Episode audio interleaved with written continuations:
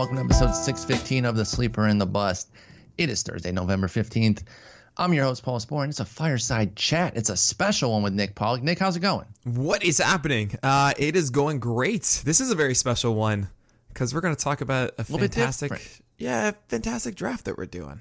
Yeah, we've got a great industry draft that you've set up, the P L mock, the Pitchers List mock, uh, with, again, just a great cast of industry folks. It's been a lot of fun. Obviously, we've, we tend to focus on pitchers here with the fireside chats, but we're branching out. We're actually going to discuss some hitters, um, and we're going to talk mostly about our drafts. We'll hit on some other things, maybe some some picks that got sniped. Maybe we'll each kind of give a team at the end that we really like outside of our own. But uh, we happen to be picking right by each other, which makes this draft have a little bit of extra intrigue there. We got picks two and three, and I'm going to put a spell or put an end to all of the conspiracy theories. Take off your tinfoil hats. For first off, he didn't he didn't just make the order in an order that he wants. Secondly, it wouldn't matter. You could have given your it's a mock draft. It would not matter one percent. You didn't, but even if you did. Right. It wouldn't matter. Uh, I mean, so I mean it, it's up. Also one of those cases where, uh, I mean, my instinct is that you want to be in the first six or so in it, especially this year. But I don't know yet. And this is, yeah. you know, we don't even know. So I, even if you want to say that, oh, yeah, I gave myself the three on purpose or something, like, is that necessarily good? I didn't. I mean, I like it now, but. Well, yeah, I mean, you, you've, you've really put it together. Then. So. It's twelve-team league. Let's go ahead and run down the, the participants quickly, and then we'll we'll go round by round talking about our teams. We're not going to get too heavy on the first couple picks because they're they're pretty obvious. But then once we really get into it, maybe even maybe even the second round uh, is worthy of some talk. But the first two pick, the first pick we each made is not right. That, yeah, very uh, easy. That, that much analysis is necessary. But it's Razball, myself, you, D V R, Derek Van Riper from uh, RotoWire, Brent Hershey from Baseball H Q, D J Short from Roto World, Eno Saris from The Athletic, Scott slash Steve Bogman from oh, In This man. League, Steve Gardner from U S A Today, Bobby Sylvester from Roto Pros or Fantasy Pros, excuse me, uh, Al Melchior from Fangraphs, and Justin Mason also from Fangraphs. And I, oh, God, okay, I need to so, say something. I just need okay. to do this. I I am you mortified.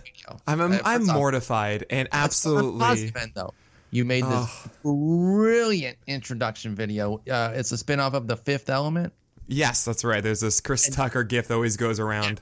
And you and you dubbed all the, the bottom, and it's amazing. I mean, it's going through, and you're saying, oh, we got this guy. We got th-, like an introduction of who's in the draft. Oh Brilliant God. video.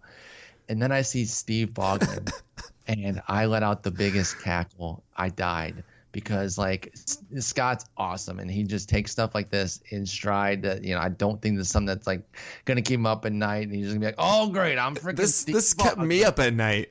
This well, was, yeah, I, I knew that's the thing, too, because I knew it would kill you way more than it would, like, bother Scott. But it was so funny. And I think it was because you had Steve Gardner on the brain who picked right after Scott. So if you're making it in order of the draft, you might have had Steve Gardner on the brain there. This is went, this is literally what happened is I was making this while hosting uh, interviews for, for Pitcher List. Uh, we're, we're in this kind of big hiring spree right now.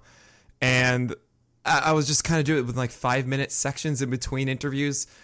I just done Steve Gardner and I actually kind of messed up one section. So I had to redo it and it just quickly S, you know, S someone and I put in Steve and I, for whatever reason, I didn't pick it up and it went out. I was really happy about it. And someone, I think actually you pointed it out and I was just, oh my, I'm so sorry. I really am, Scott. Really. I know who you are. It's not like I don't know who you are. Uh, I felt terrible. I really do. So I can oh, see man. that it's genuine. There's no way that uh, Nick doesn't feel bad. And like I said, I also know Scott, and he's just not the kind of guy who's really going to get super bent out of shape on something like that. I know that the Welsh, uh, his co-host over on In This League, is never. They're never going to live it. Let, let him live it down. Call him Steve. Well, I hope right you. The next time I'm on, I'm going to say it's nice to be on with Steve. Oh, man. Um, and you know what? Maybe they should have you on and just call you Nate. Yeah, just call episode. me Nate. That's cool. That sounds that sounds Nate. fun to me. Nick Pollock here. What is almost, ha- I don't know, what is going on? Nate Pollock here from Hitter List. Oh, man. Or Pitchers yeah, on, List think, or The Pitcher List. What's going list, on? Or? Yeah, instead of what is happening, you say, what's yeah, going on? What's going on? on? Oh, man. Anyway, well, small flub, not not the biggest deal ever. So but sorry, Bogman. created some good humor. So, okay, let's get into it. Uh, Trout went number one to Razzball, ma- making our picks very easy. We went Mookie Betts, Jose Ramirez. We weren't trying to get too cute. Nope. There's really no need. Um, I don't really know that there's many places I would veer off from these two picks, particularly the Trout bets. I think this is a scenario this year where I think if you do anything else at one or two with, with those two, that you're really just trying to reinvent the wheel. Yeah, like, right. Yeah. What what could you possibly want to do to to veer from those two? You could maybe open it up at three. Like I'm, I like Nolan Arenado, and it, that is like a lockdown thirty plus homers, one hundred plus ribbies. Um, and if that's something that you want with the two eighty average, fine. Um, but for me, it's one of the one of the Cleveland guys, Jose Ramirez or Francisco Lindor, and I like that you went with Ramirez. Yeah, it's I could see the argument more so for Lindor uh, over Arenado just because uh, I think shortstop does have a cliff after Bogarts, or at least it should be. But you had a pick that was after that. Uh, but there is a very distinct cliff of shortstop, and I think it is important. I think this is one of the major things I've learned in this mock. Is the importance of getting a good shortstop somewhat early. And second base, there are a lot of good sneaky plays. I mean, there still isn't... Daniel Murphy hasn't been drafted yet. Yeah, uh, I was and, actually doing some research on him recently that uh, made me interested. Somebody brought him up and right. kind of comped him to like a, a, a former teammate, Anthony Rendon. And I said, yeah, I get that. Uh, I'm still preferring Rendon because he's younger and I think uh, a better, a st- more stable bet. But I think Daniel Murphy's being a little bit underrated there, and you talk about some second base guys. But you got just such a premium right. uh, run speed option there with batting average, and just the the what what Lindor and Ramirez do uh, as well is is the runs scored because yes. obviously they're like um, one's driving the other in, and sometimes they're driving each other in because they, they can kind of flip in in the, the lineup. And so, of course, you know they don't too. bat the same every single day.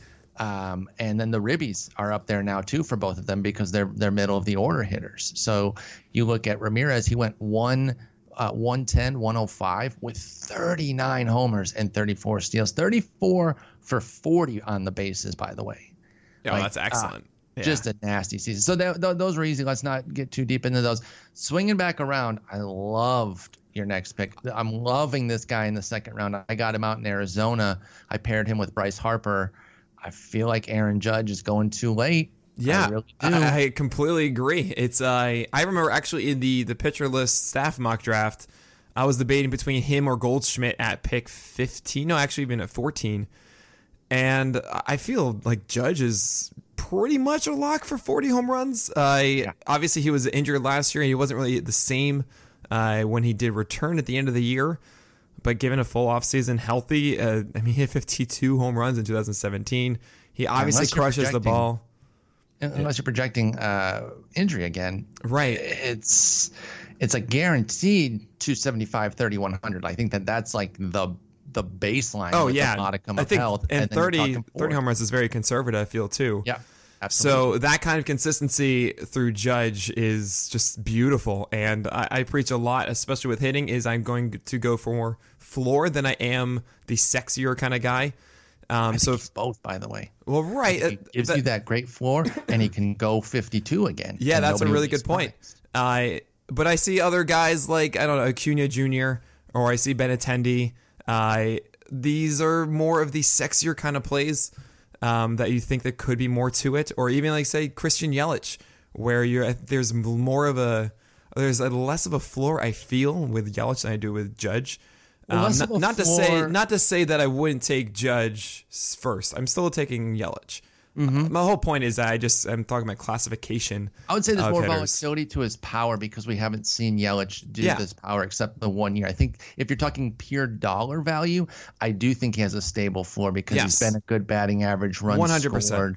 But if you're talking about getting thirty plus homers out of your first round pick, Yelich.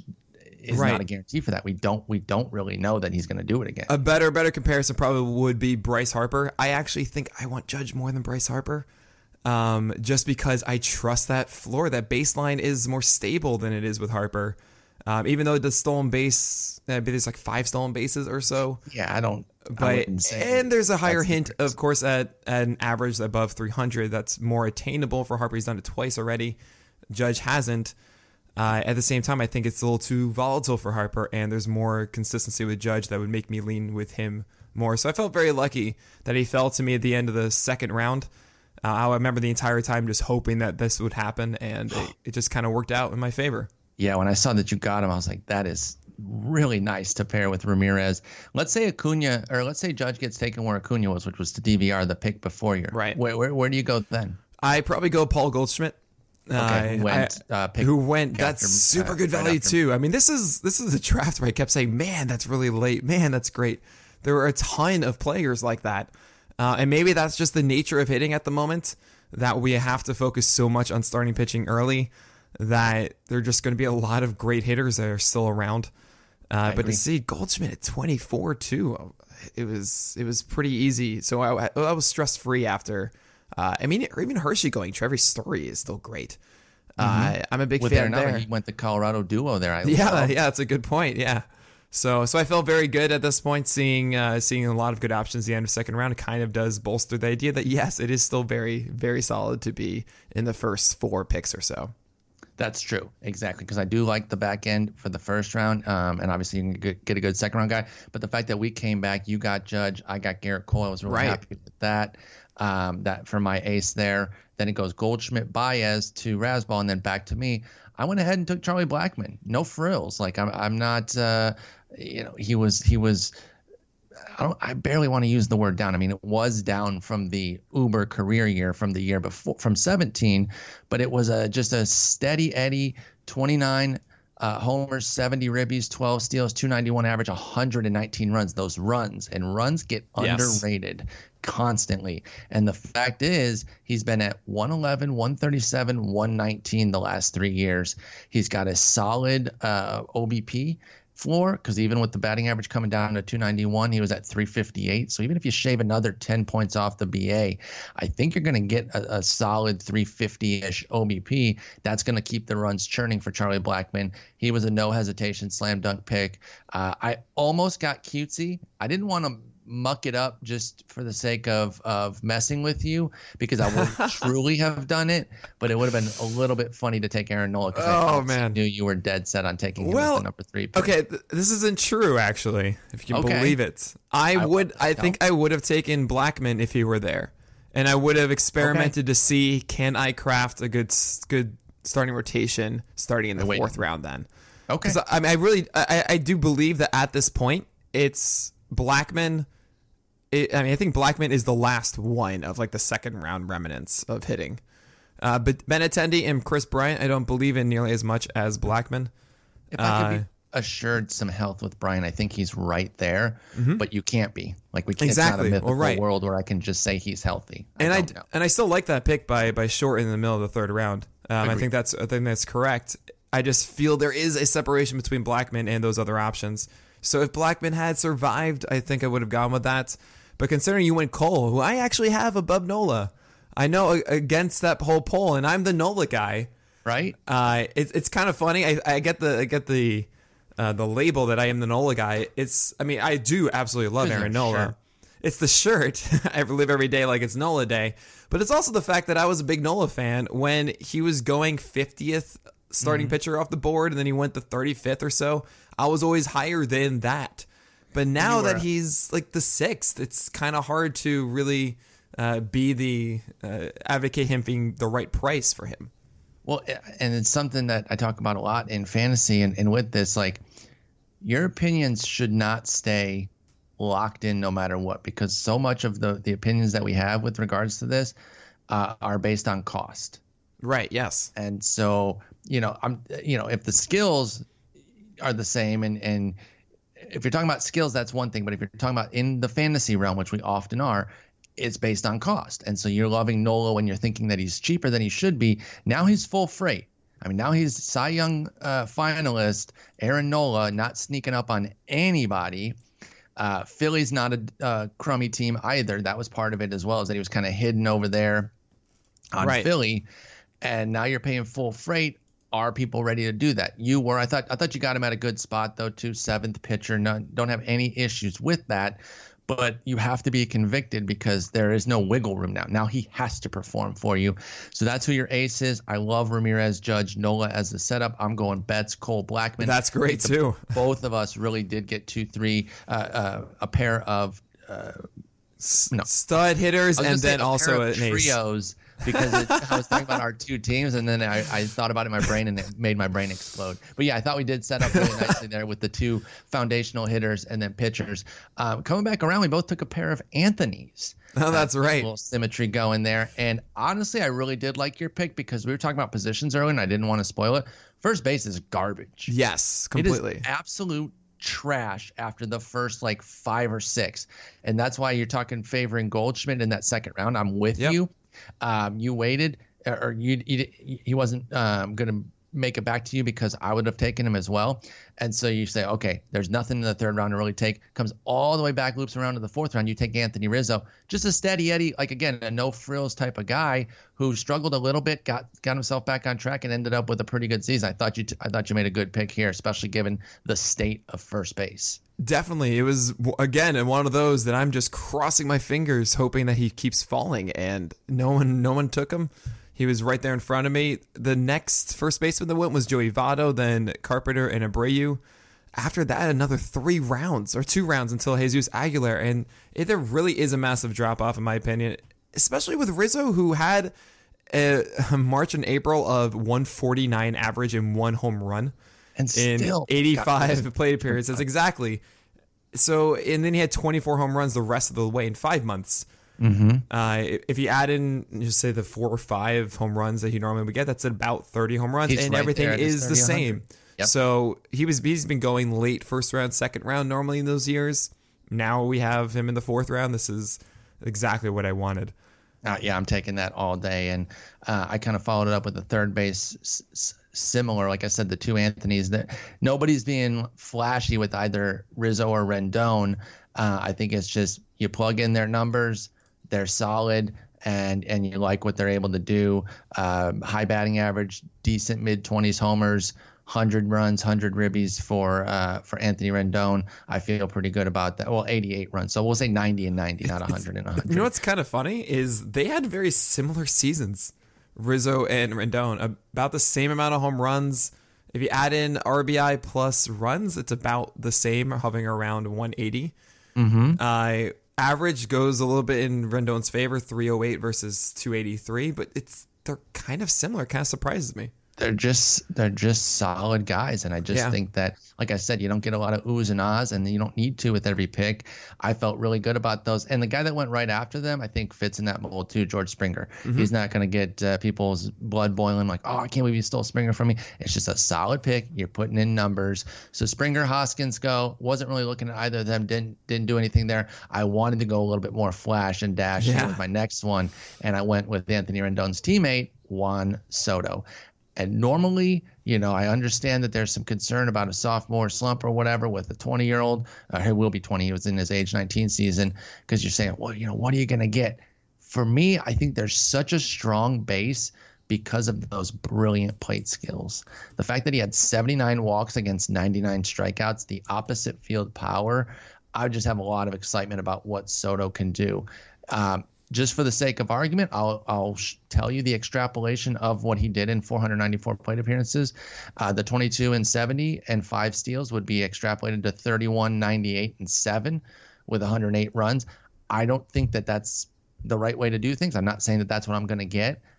I would take like twenty-seven, ninety, and and the five steals again with one hundred runs and, and a two eighty-five, two ninety average. Like, that builds in a little bit of pushback. I really don't see a tanking, though, because what book are uh, is the league going to find on him that you can really thwart him with? He smacked lefties, which usually is a problem for young lefties. He has opposite field power. He absolutely understands the, the zone as well as anybody. I mean, he was freaking Votto-esque. So despite the fact that he's going to be a twenty-year-old going into his second season, I felt really comfortable with Juan Soto in the fifth. What did you think? Yeah, I thought that was a solid pick. Uh, I I don't know how much I believe the twenty-seven home runs, uh, just because it's a sub thirty percent fly ball rate last season with needing about a twenty-five percent home run per fly ball. But you make excellent points about his hit tool. Uh, twenty-two percent O swing is so good. Uh, seven point five percent swing strike rate is ridiculously good as well. And the fact that he only had a thirty-six percent pull percentage, so he's not relying on that kind of cheap power. to get it done. He's, I mean, I would put him more in the twenty to twenty-five homer range. Sure. But at the same time, this right. is a very good floor fifth fifth round, and obviously upside to grow considering how young he is. So I'm all for him going around this time. I thought it was a very good pick.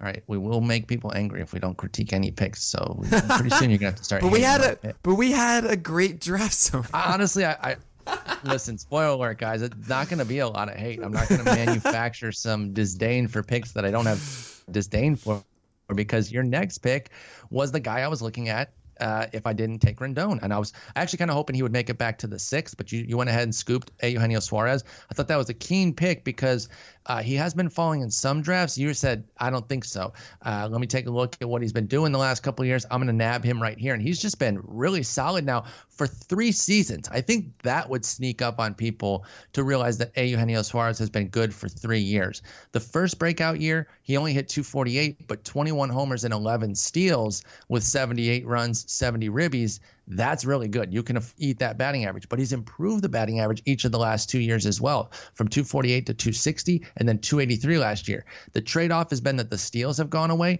but I'll take that because yeah, this past year was two eighty-three, thirty-four, one oh four with seventy-nine uh, runs. So I really like what he did there. I think that we were approaching the third base cliff, so you made a good move to go ahead and nab him here because uh, then Donaldson, uh, Vlad had already gone I, when I and then I took Rendon at the end of that round, Suarez, and then Donaldson goes, and then you're dipping down to uh, a guy who I really do like in Matt Chapman, but he, I don't know uh, that I would have wanted to take him in the fifth round, and then Justin Turner, who performs. But you get like one hundred twenty games. He's almost the right. Rich Hill of hitting. Yeah, because so you got a guy, he stands so close to the plate, he's going to get double-digit hit-by-pitches every single year, and I think that puts him in. He broke his wrist a couple years right. ago. So, uh, yeah, you got a really strong guy. By the way, I will point out, too, it was the lowest of the three seasons for plate appearances for Suarez, and he still busted out. He missed a right. little bit of time, and he still went off. So I like Eugenio Suarez. You know what I like most about him is that the Tigers traded him for Alfredo Simon. That's so cool and awesome because we could definitely not use oh, a twenty-seven-year-old middle infielder, well, third baseman right now, uh, who is just absolutely coming into his power. Could not use that at Definitely all. Definitely not. No way. Uh, so, his his soft contact percentage was eight point four percent last year. Oh, my goodness. forty-eight point six percent hard contact uh, for Eugenio Suarez. And I was actually considering him instead of Rizzo in the fourth, and I was having a debate wondering if I can get both. And you did. And, and I went with Rizzo because I figured he'd be the bigger name and go first. But that's how You're much right. I love Suarez. Um, even though I have Jose Ramirez at third base, Suarez will be my util. It doesn't matter. We have you two util on this one, so whatever. I wanted the big bat of Suarez. Obviously, I have some concern with the twenty-three point five percent home run per fly ball rate. Maybe that doesn't stay up, but he was just crushing the ball. He was killing it. It comes back to the eighteen from, from last year. Right, that's know. still going to push twenty-five, You're thirty. You're still getting so. mid-twenties, yeah. yeah. So, I mean, you might peel back six, seven homers, but, well... You might peel back six, seven homers in rate, but then if he gets up to six hundred thirty plate appearances again, it cancels a couple of That's those That's a great out. point. So uh, I just really like the way he's and, developed as a hitter. And there's Suarez. also uh, uh, Pitchless writer Dan Richards did a great article about Suarez's stance change and how he's improved since then too. So I, I really do believe the skill set that he has, uh, the too. developments he's made, and I think fifth round is exactly where he should be going, if not even hinting at the fourth. The I beauty. love him. Is that in some leagues, you're not going to have to pay that. No. Like you're going to get them in, in sixth, maybe even seventh, because you talk about name value there. You said Rizzo you had to take first because he does have name cachet. Suarez still doesn't. And again, I think it was going to surprise some folks to see that he actually has three strong fantasy seasons in a row. So, all right, so it comes back. And we were eyeing pitchers here. Yeah, we, we were uh, talking about this. Yeah, we were talking about this because this was the fifth round where we took uh, Soto and Suarez. So we had a long way to go. And as it was coming back in the seventh, or excuse me, in the sixth round, we saw Corbin go, then Abreu, Rosario, then Taillon went, I, which I thought was your top pick. That was my guess. I was then, debating, but yeah. That was around Probably. when we started talking, and we're, you're like, oh, I'm looking at somebody. And I was like, okay, it's got to be Clevdog, Paxton. Uh, and then Wheeler, those are my top three. Uh, and Price. Price, Wait, right. was Price, was, Price was in the mix for me as well. Yeah. Uh, so. I, I keep debating if I want Taillon or Clevinger more. And I believe one? in the the floor more of Taillon, but I think there is more strikeout upside in Clevinger just because I think you even wrote about it as well. The, the start of the year Clevenger's breaking balls just weren't that great mm-hmm. uh, this season. The K rate was like twenty percent for an odd moment. Weird. And then all of a sudden he went nuts and it was everything was wonderful. And everyone starts believing now in Clevenger. And I think when I put out my ranks, it was, what, sixteen for Clevenger, seventeen for Tyone. I might flip them. Uh, it depends on how much I really do believe in the, the, the strikeout rate of Clevenger exceeding Tyone's. But, I mean, I love Tyone's slider, and I really think that he is a legitimate ace moving forward. Clevenger still could fall to like a three point five E R A or so. And, well, I see Tyone at like a three, believe it or not. No, I, I totally believe it. I have Clevenger, Price, Tyone in order, by the way. Right. Okay. So, yeah. So, so, so I mean, I, I eventually said, okay, you know what? Tyone's off the board. Fine. This makes it easy. I'll go with Clevenger in the sixth. And I had my, I had my guy ready. Um, Big Maple. Taking my guy, I would have gone the other way and taken Clevenger or Price. I don't know which one yet. It would have been close. But uh, I got Paxton. I got Big Maple there. Um, and listen. I still worry about the health. He, he still hasn't shown that he can stay healthy for a season. But we've talked about it on this podcast. It's uh, throughout. I've written about it. You don't need the one eighty plus, the two hundred plus innings to be a top fifteen pitcher. Right. You can do it on the heels of – honestly, you can do it on the heels of one hundred twenty innings. Rich Hill's proven that. He's slotted in the top twenty with one hundred twenty innings. But uh, he did hit a career-high one sixty last year. And weirdly enough, it was his worst year by – or uh, a worse year, not his worst, but a worse year by E R A. He went up from two ninety-eight to three seventy-six. But I'm still looking at the uh, underlying numbers, and I'm not worried about it. The homer rate went way up. Everything else was the same. And if I see all the skills are staying the same for a guy except a home run rate going up, I feel confident that a home run rate that's never existed that pops up in one year can be remedied. So I don't see Paxton as an upper threes guy. I see him at worst as more of like a three three guy, with the ability to be sub three uh, with a boatload of Ks. And if he happens to get moved to a high-quality team, that only improves his outlook even more. So I was pretty happy to get Big Maple there. Like I said, we had a we had a group of pitchers that we were both considering from that doesn't really feel that different. It was just which name were we going to get.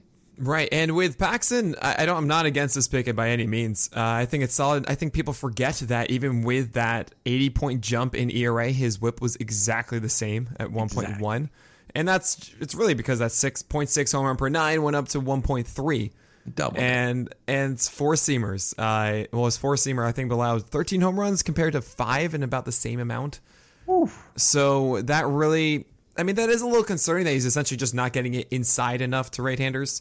Yeah, leaking uh, out over the plate for sure. But still a very positive pitch, throwing a ton of strikes with it, setting up his cutter well. Curveball wasn't as sharp as it used to be, but that's okay. And yes, we're still going to have that injury risk with Paxton. one hundred sixty was easily the highest he's ever had. one hundred thirty-six in two thousand seventeen was the previous career high. So hopefully you get one eighty. If you get one eighty out of Paxton, it should be dope. thirty-two percent K rate last year. So I'm I'm I totally understand this pick, and I think it's solid. I, I, yeah. I don't I don't really have any complaints about Clevenger versus Paxton versus Price versus Wheeler. I think they're all very, very close. Yeah, same here. And I went, so I got Cole Paxton. You have Nola Clevenger coming back around now here to start the seventh. Oh, you had uh, such a good pick. Fulte, such Upton, a good pick. And I felt really good here. And I've actually, this goes back to the comment I made earlier about how things change depending on price. I've actually been a bit of a Corey Seager uh, basher, for lack of a better word, because I've always felt that his price was a little bit outsized. Well, now he misses the entire season to uh, Tommy John, and then I think he had a little hip procedure in August or something. So he literally didn't play all year. And I think he went a little bit forgotten. You mentioned that he kind of slipped your radar a little bit. So I nabbed him in the seventh, and I feel great about that. That's such good value. If that I, lasts, I don't think it will, but if that lasts, I am going to have Seager everywhere. Yeah, so I, I think I, I think that's, that's He's great. My first uh, middle infielder. I mean, as I was saying with Lindor before, there is a cliff that happens. Gene Segura mm-hmm. is the next one. And even Segura had, what, like ten home runs and twenty stolen bases and change. It wasn't that much of pushing the needle from Segura. And after that, now now I don't even have a shortstop, and I'm trying to figure out who my target is. Probably Admet Rosario late, or maybe even Jorge Polanco, but there's nothing left. I'm late, by the way, but uh, yeah, that's obviously not that's not uh, a a front line right. It's not not someone that I'm going to like really pump my fist and say yes. You know, I feel like I, got, I, I got these guys. You know, But uh, but yeah, there really isn't Ahmed's much actually left. My number one guy. Sorry to interrupt you. Uh, Ahmed's my number one guy left. So you're you're definitely on the right track there. But that doesn't. That is a that's it, another cliff. And when do I get him? You know, exactly. when do I? I don't know. I, I, I have no idea. So so that's something that when I saw Seager go off the board, I was like, oh no, what have I done? At the same time, I'm I'm. It's not like I'm disappointed with anything I've made. It's, I'm kind of trying to figure out where I would have. Maybe I would have tried and gone two starting pitcher in the first seven rounds instead of Clev. Probably would have done that, and then instead of my eighth round pick, try and so go for another starter. You could redo it. Would right? you slot Seager into Clevenger's spot? Yeah, I think so. And then he falls, or just take the guy you ended up taking, which was Zach Wheeler with your seventh pick. So okay, so I would take Seager with instead of Clevenger. You probably would not have taken Pax, or no, you you would have taken Clevenger. I would have still taken Pax or Clevenger. I would have right. only taken one though, and then I would have found another hitter myself, maybe right. a Turner. Um, just looking at some of the hitters that were recently taken, uh, yeah, maybe like a Turner. Uh, right, I could have gotten behind in the seventh. I would have I, taken both pitchers. But I would have taken one of Wheeler, Paxton, Price, Clevenger with that seventh round, and then with Hicks, I would hope to get one of those, or probably would have gone with Miles Mikolas then.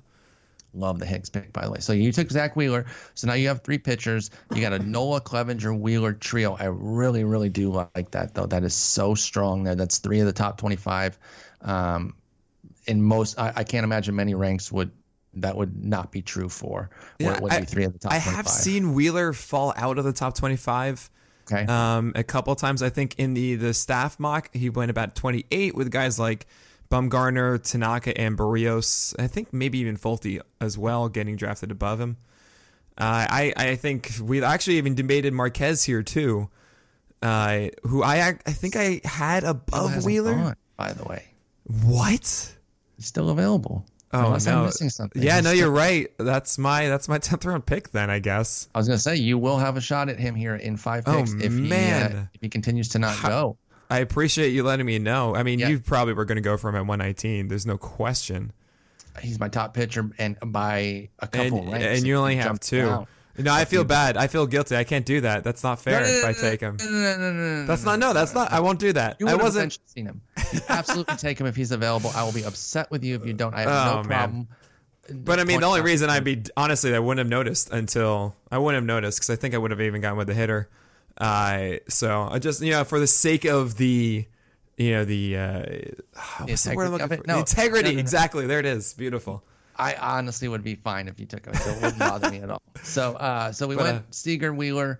Thought we both uh, smashed that round there because mm. we're really starting to get into some some gamble picks. And then, by the way, let's not say that Seager and Wheeler are gamble free. Seager coming oh, off yes. of uh, a completely lost season. Wheeler burst onto the scene, uh, you know, kind of reburst onto the scene after a host of injuries himself. But he was a former, you know, uh, would-be stud that finally panned out. But then you're getting guys like Justin Turner, Brian Dozier, right. Conforto hasn't stayed healthy. And uh, Mitch Haniger only has kind of the one great year. He had kind of a half season the year before. Uh, Price, Jansen, Pollock, Matt Chapman, and Diaz. So we're, we're getting into that spot now where everyone's going to have a little bit of a war. So right. you come back around in the eighth. I love this pick. This would have been my pick if you didn't take him. I've been a long time Aaron Hicks honk. It's not going to end. I just I'm not going to quit this guy because he's never expensive, and I think what he does uh, continues to play. And he's really had a couple of good seasons the last the last two years, and really put together some. some actual fantasy value. It always seems to come up a little short. Like he always has a blistering hot streak at some point to where we start dreaming of what he could do. Like, oh my goodness, look what he just did for this six week period. What if he continues? And right. he always kind of comes back. But the bottom line was two forty-eight. You don't love that, but you love a three sixty-six O B P, twenty-seven homers, seventy-nine ribbies, ninety runs, and eleven steals. That plays, and I think you have enough batting average with uh, with the guys exactly that right got that you can take a two forty-eight. Yeah, I needed I needed a little bit of speed. Only had Jose Ramirez, and there's Judge and Rizzo and Suarez at this point, and only had one outfielder. I don't love the late outfielders much in this draft. I was thinking about maybe David Peralta or Eloy Jimenez as well at this point. And they both but, went round nine, by the way. The, the the idea that I got a little bit of stolen bases here, a little bit of speed on top was the thing that put me over for Hicks. But it was one hundred thirty-seven games, five hundred eighty plate appearances. If that goes close to six fifty, Maybe we can get thirty home runs. Maybe we can get fifteen stolen bases. That's not out of the question. I still think there's a thirty twenty season here. I'm right, so, exactly. I just, so, I just do. And, you know, it's the Yankee lineup where he should still be a very, very prominent member of it, uh, playing center field for them. Uh, and by the way, just to touch on Wheeler very quickly, because I th- we kind of glossed over him. Yeah, we did. Go ahead. Uh, very quickly, for those that are doubting what Wheeler does, he throws a four-seamer up, and it's so effective. It's one of the best four-seamers in the game, actually, if, by P-Val. Yep. And he also has a slider, splitter, and curveball that normally I talk about you need like one really strong secondary pitch. But the thing is that they're all good enough that at least one of them will be working on a given day to be getting to, to set up that four-seamer up. The four-seamer up is actually a very good strikeout pitch for him. It's not really that slider. It's not really that curveball. Sometimes it's that splitter that hints at a fifteen percent whiff rate, but at the same time, it's a splitter and very inconsistent, especially from a young pitcher like Wheeler.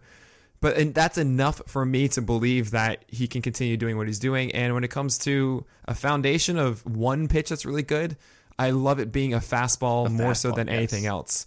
So to see him ex- excelling with a four-seamer up in the zone like he does makes me confident that he can maintain this a bit.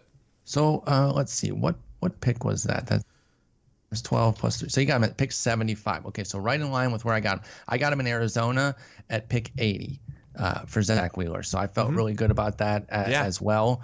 And I echo all the same sentiments on why I like him. I love that his best pitch is a fastball because it just gives him such a good foundation.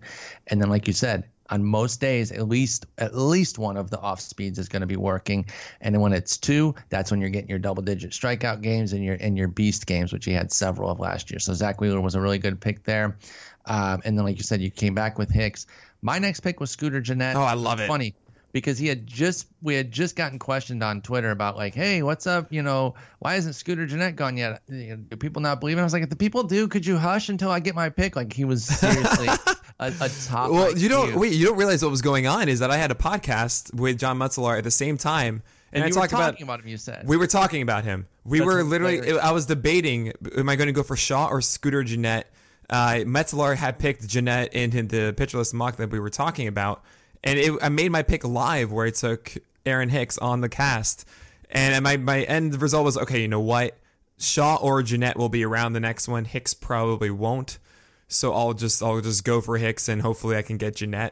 And then right after I take Hicks, you take Gennett. That's hilarious because you you messaged me something and I thought that you were referencing the tweet and you're like, no, dude, we were literally yeah, just right. talking about him on the cast. And I was like, that's crazy because literally uh, I was responding to tweets saying, yeah, no, no, people believe in him. It's two good seasons in a row. Like, don't. Don't get it, was, it twisted. Like I, I, I buy Scooter Gennett. In fact, I'm about to buy him if you keep your mouth shut. And so I was, I was happy to get him. I mean, you look at what he's done with, with the power uh, for Gennett, and it's been back. Like he completely followed up the breakout year with an even better season this year: twenty-three homers, ninety-two ribbies. Um, well, not an even better year, but the batting average was better because he actually had twenty-seven, ninety-seven the year before. But I mean, that's like. That's like a negligible drop-off. I right. barely even called that a drop-off. Makes the all-star team. Um, you know, I just – I believe in what he's doing. I would be so surprised if he completely fell off because there's nothing to suggest that that Scooter Gennett's just going to, you know, completely, uh, you know, go back to being a, a slappy second-base hitter. The only thing that could maybe be bad is if he got traded. But I think they should kind of keep this offense together. Like you talk about, we talk about Suarez. Obviously, Votto's not going anywhere. He's the rock. He didn't do great this year, but um, you know they still had a pretty good offense despite his shortcomings. Jose Peraza broke out a little bit, a guy that I've been critical of, but he made me look a little foolish this year. Uh, they've got some pieces coming up. Jesse Winker was really good before he got hurt. Um, they've got a lot of good prospects, and they actually have some pitching prospects too, in addition to our boy Luis Castillo, is... Anthony Descalfani, like. They actually are making some good moves. They are cursed with the division that they're in, but the Reds rebuild is probably further along than a lot of people realize, in my opinion. Now, this is kind of funny. As you were talking about all these players, this reminds me so much of the two thousand seventeen to eighteen offseason for the Marlins, oh, where God. they oh. had all these, well, no, but they had all these solid players, Ozuna, yes. Yelich, Giancarlo Stanton, including one that was an expensive deal. Mm-hmm. In Votto and Stanton, and all they need are strong pitchers.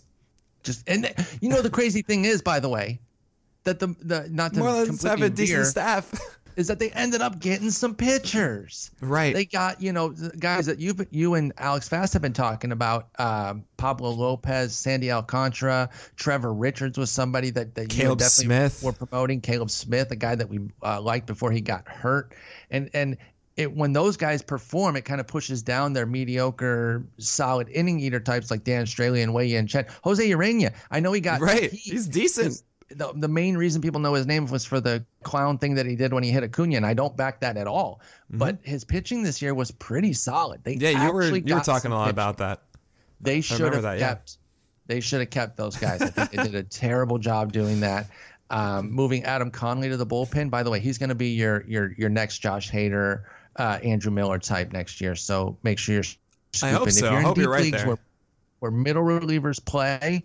Adam Conley, that's a guy. Go go look at him. But anyway, so I got Jeanette. I feel good here. I got my middle infield locked now with uh, Seager and Jeanette. I'm feeling good. We loop back around. Jonathan. Oh, by the way, the other guy I considered besides uh, Jeanette was Jonathan V R. He literally went the next pick.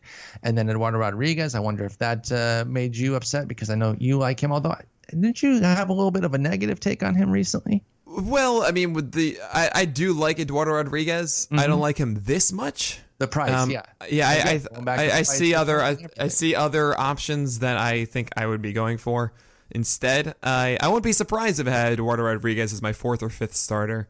I do think he has a little bit more of a spotlight than he used to, um, and right as you just mentioned, the price is not necessarily going in his favor at the moment. And that's that's kind of the thing is that um, you know we like him. And I remember when we had a debate on him, for me, it was only the health. I love his right. skills. And if I could be guaranteed some health, I'm really liking Eduardo Rodriguez as well. But the price is inching up there to where he's going to need to stay healthy to perform. So we talk about that first base cliff, and I maybe could have waited, but I didn't want to. I had one other guy that I was that I was keen on that I think has actually has some upside to him. So before we got into the uh, older guys that that are really unstable, or somebody like a Joey Gallo who's going to give you the guaranteed power but absolutely brutalize your batting mm-hmm. average, I went ahead and popped Matt Olson for the, for the Oakland A's. Uh, again, I felt pretty good about this one. I actually think he had a little bit of a bogus year in terms of uh, getting some bad luck go his way. He still crushed the ball. Now he had that. Insane, yeah, insane uh, little pop-up last year where he hit like twenty-four homers in twenty-nine games or something. Okay, it wasn't that. But it was literally twenty-four in fifty-nine games. It was nuts. I wasn't expecting anything like that. In fact, I kind of had him tabbed for like a thirty, thirty to thirty-three homer season this year. I was like, you know what? Yeah, he'll play all year and he'll be fine. He hit twenty-nine, but it was with a two forty-seven average. And if you look At, at some of the underlying numbers in terms of his hard hit con, uh, hard hit rate going way up from forty to forty-seven. His fly ball rate went down three ticks. That's nothing. Uh, everything was in line for a mid-thirties home run season, but his home run to fly ball was a meager sixteen. For a pure power hitter like that, you would expect something in the twenties, not the forty-one percent that he had in twenty seventeen. But I thought Olsen should have been a mid-thirties homer guy.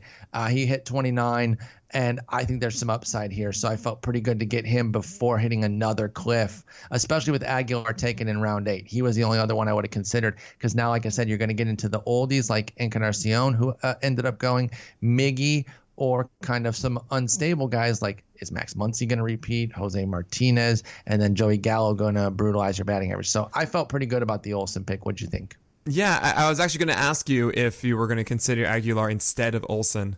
I would have. I think, had a right, I, think I, I think I slightly favor Aguilar a bit. Uh, I do wonder how much different Olsen is than Muncy. Um, that's, that's a fair question. And I like Muncy. Right. Olsen... he's better looking. And so I went for the... No, I'm just kidding. I knew it. You knew it. I just draft based on looks. You know what? Ladies like him more. Uh, no, I just... I think there's a little bit more in Olsen. Like, okay, between the two, and listen, never mind. I shouldn't even say this because it's not true. Muncy hit thirty-five. I I, I kind of forget how amazing Muncy was. You're right. Th- those two should have been... If Aguilar had made it, it should have been a Muncy... Aguilar Olsen coin flip. I really right, think and, all three and, and that's the thing. Um, and by the way, I, I'm trying to now imagine a coin like a three-sided a coin. Three-sided, yeah.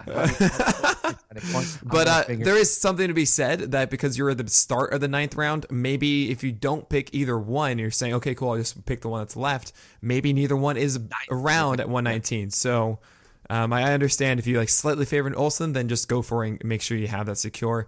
One funny thing I should mention is that in the middle of the eighth round, Enosaris had originally taken Encarnacion instead of Puig accidentally. Then he tweeted me and said, oh, that was a that was a mistake. I was just kind of making a list of all these one-dimensional hitters.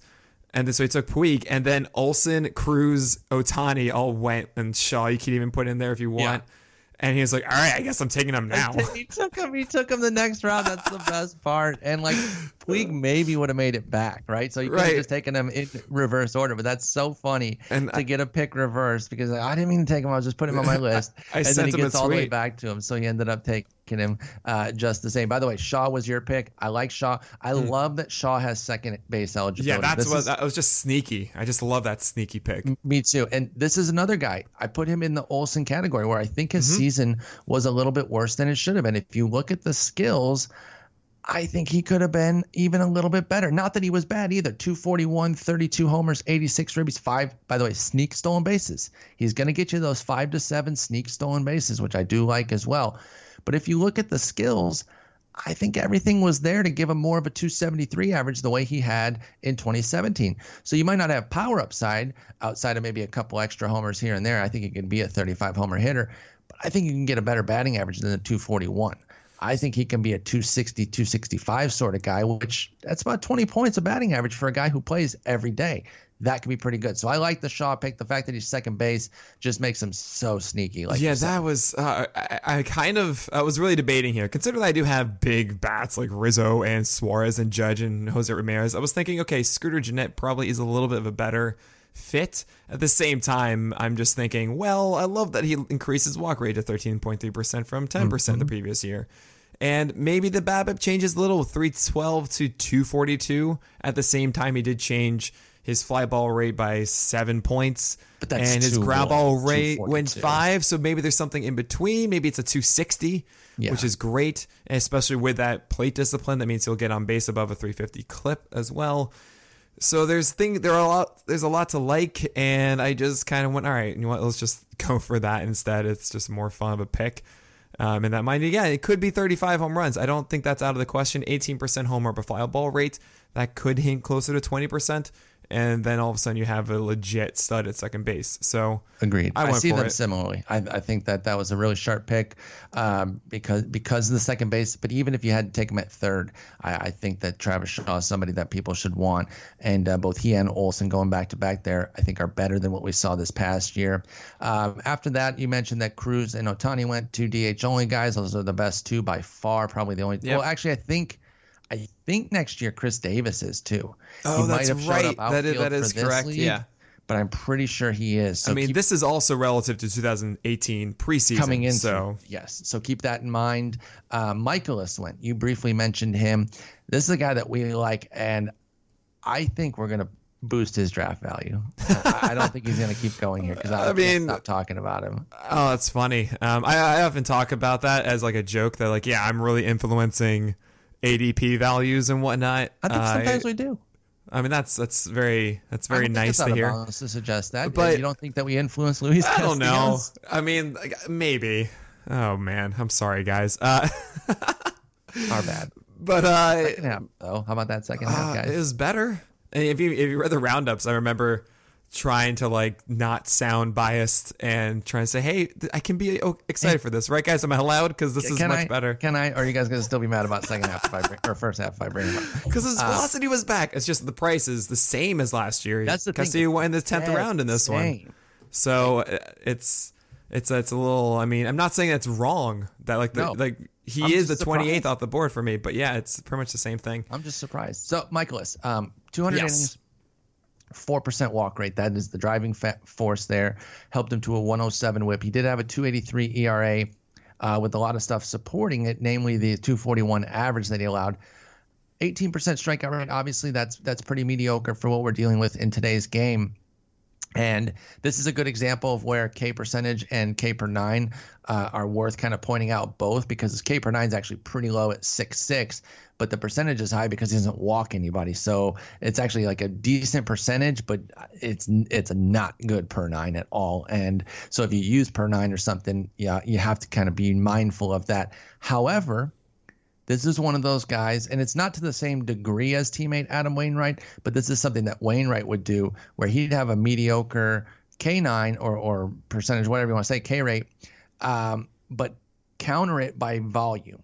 So the fact that Michael has still had one hundred forty-six Ks because he threw two hundred innings, if he does that again, like, yeah, you can you can be mindful of the fact that the strikeout rate isn't isn't very good, but if you're going to get A, a high high volume of innings, you're still going to get a fair number of Ks that are going to make worth buying the ratios here. And I think we've talked about this. I think there's a tinge of strikeout upside here. He's not some soft tosser. Uh, he can regularly run it up into the mid nineties, and if he can get something that kind of counter that that kind of uh, goes hand in hand with the fastball and keeps hitters off balance a little bit, I don't think he has to sacrifice that walk rate to get some extra Ks and maybe push it near seven and a half or a twenty percent mark. Uh, I think there's some upside with Michaelis, despite the fact that he had such a great year. Upside with the strikeouts. The ratios will probably come back a little bit just because he was so good. But I, I like Michaelis, and I, I could see myself bumping him up the board a little bit. I thought this was a pretty good price for Brent Hershey here. Yeah, I have him at twenty-five. Mm-hmm. Uh, that might stick around. It might be slightly higher. I literally um, have the exact same thing. Uh, maybe it's possible I put him maybe over Jack Flaherty. I don't know yet. Uh, maybe over Germán Marquez-Zamora. I talk about Marquez-Zamora. I'm actually not ready to buy into it. I feel like it could be something like John Gray two point oh um, or Castillo even. Um, and that's like, you know, even to say that is like, uh-oh. All right, we're done. We're Red done flag. With Marquez. Even to even consider it and have that conversation. Uh, there's a couple things to talk about with Michaelis. Michaelis, one, the fact that he th- has really good stuff. He has stuff that doesn't it doesn't normally translate to what he did.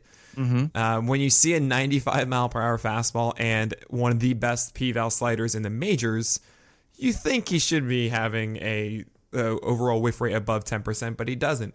At the same time, it is a nine point five percent.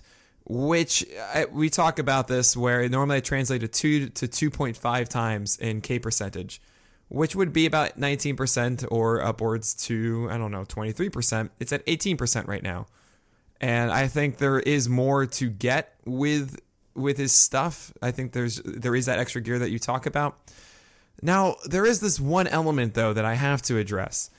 He is such a high volume strike thrower, seventy one percent first strike rate. Yes. three point five percent walk rate. What that generally does is it shortens at bats. Yes. And he's very true. Effective at getting grounders, forty-nine percent rate that guys are putting in play instead of fouling it off.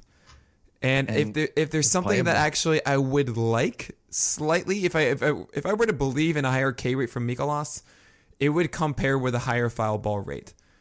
Because that means that Not uh, swing strikes are translating into foul balls, but rather balls in play are turning into foul balls. Yeah, which means he's getting into deeper counts, which and means that he can then set him up to, right to finish him off.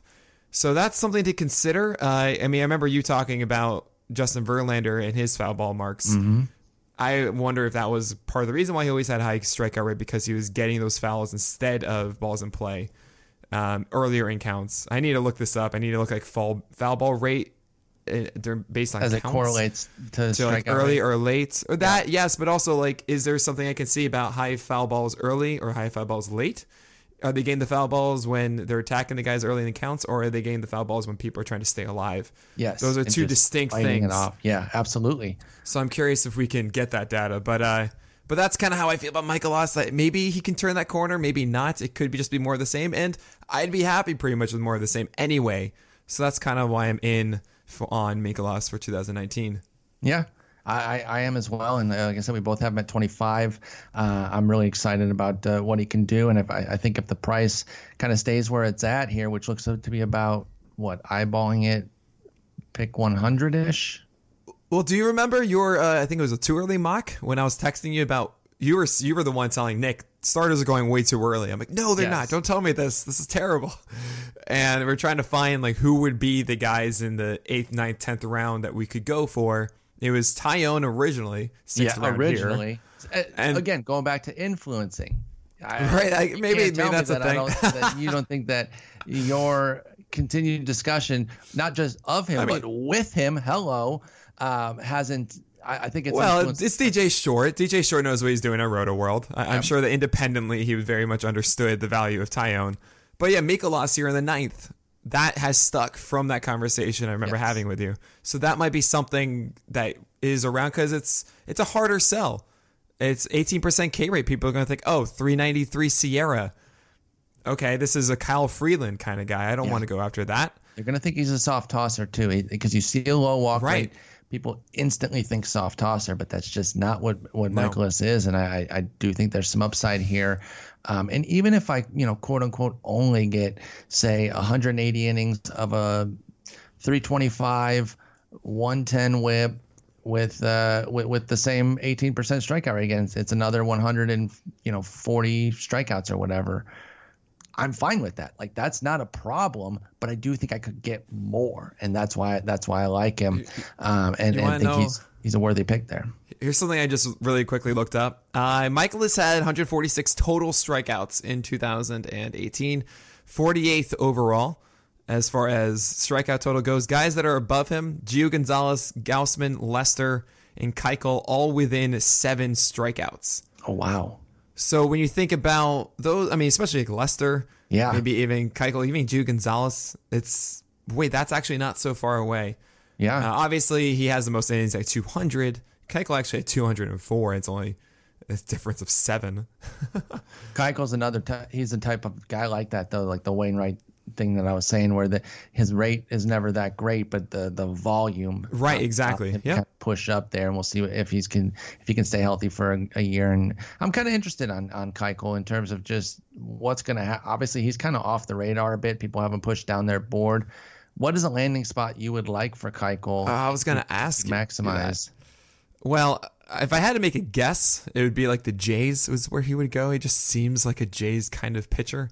Honestly, I would hate that. I don't want. Oh, it'd be terrible on AstroTurf. That's why I don't like Stroman. I, I like right. Stroman, like as a player, I want him to succeed. I hate his environment. For yeah, what no, I, I agree with that. It's not the best investment. It's harder for him to succeed there, one hundred percent.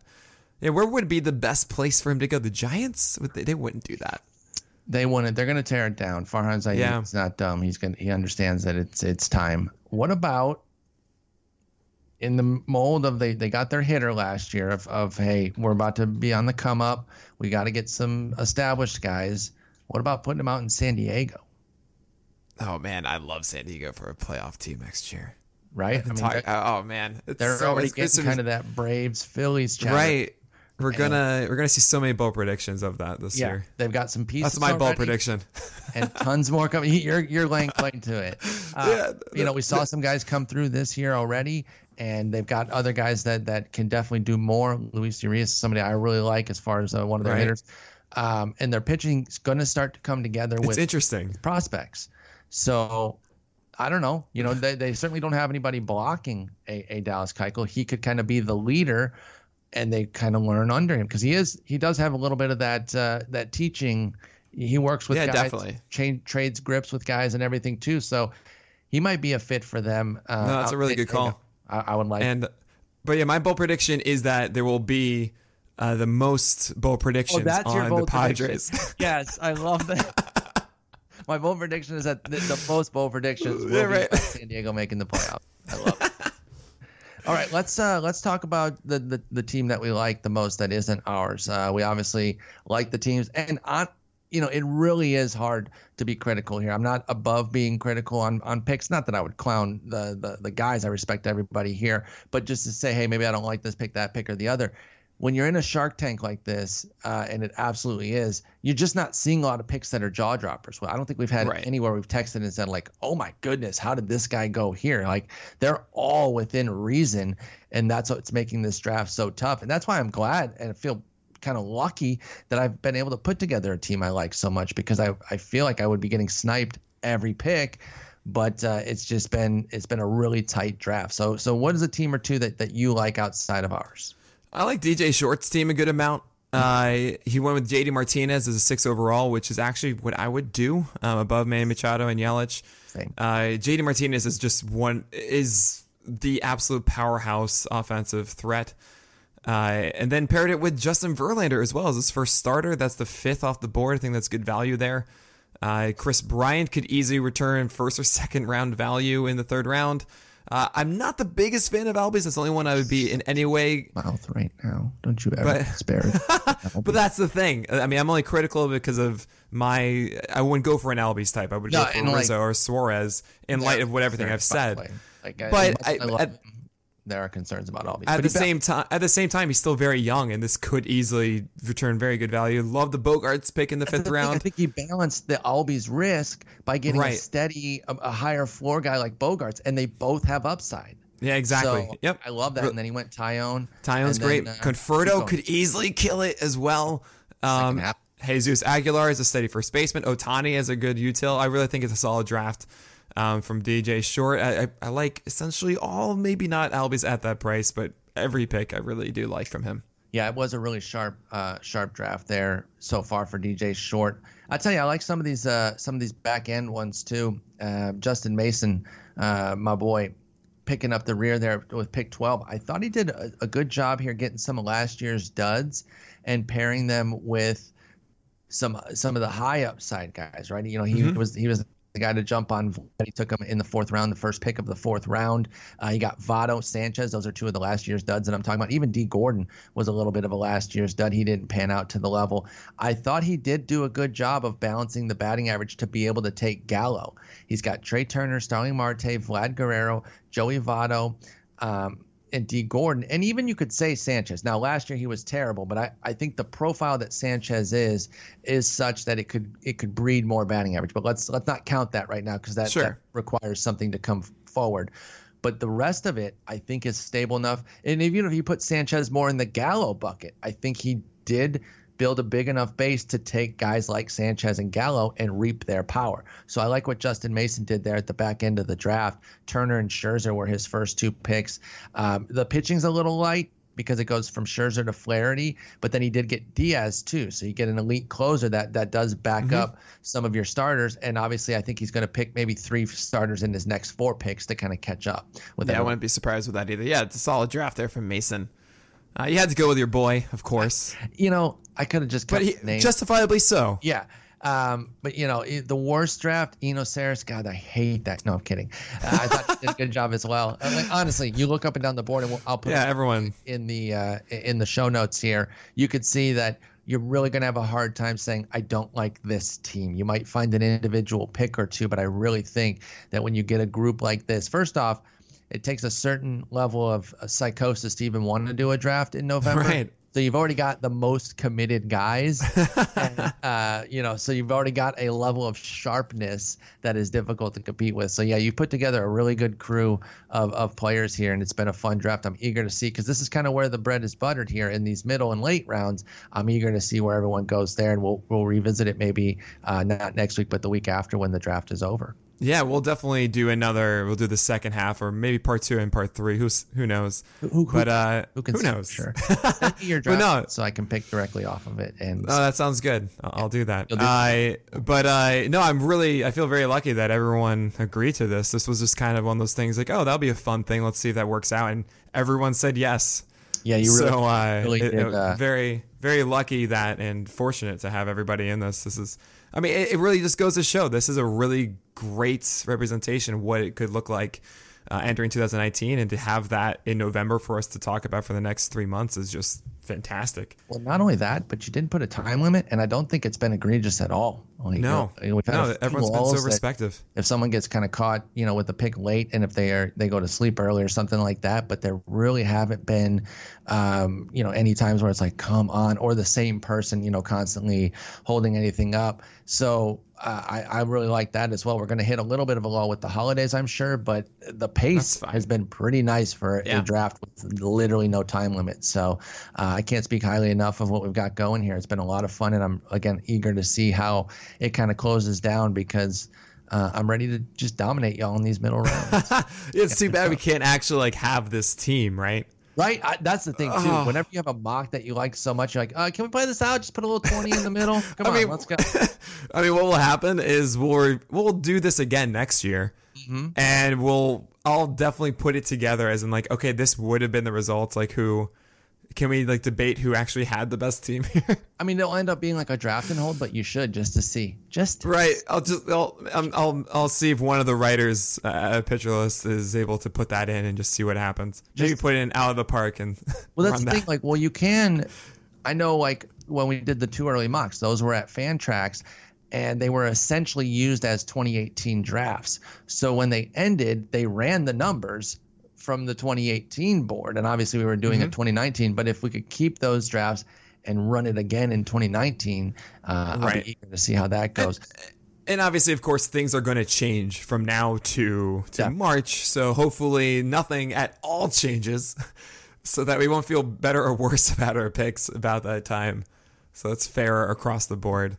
thirteen, fourteen, fifteen. Okay, let me ask you about one more before we wrap up. Sure, yeah, what we got? Up, but uh, Walker Buehler went fifteenth. Is that yes. is that where you're moving him up to? Didn't you? See, uh, I, I actually, you I think now. I have him exactly at fifteen. Yeah, I thought I thought that that was the number that you had him. I've actually got him now in my most recent one, all the way up to thirteen. Man, I go back and forth. This is this is the fun stuff of the offseason. I don't I don't know because on one hand, I'm like, if we get two hundred innings of time, which we could get, mm-hmm. that.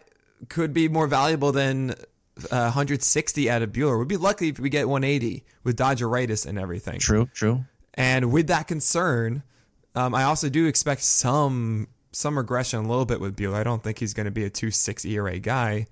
Yeah, I think that's you. You don't tag that on. You don't tag a two sixty on anybody outside of Scherzer, DeGrom, Sale, right? You know those types. So, so I'm thinking, is that really? Do I really want to deal with Buehler for the entire year, or would I rather just have Taillon?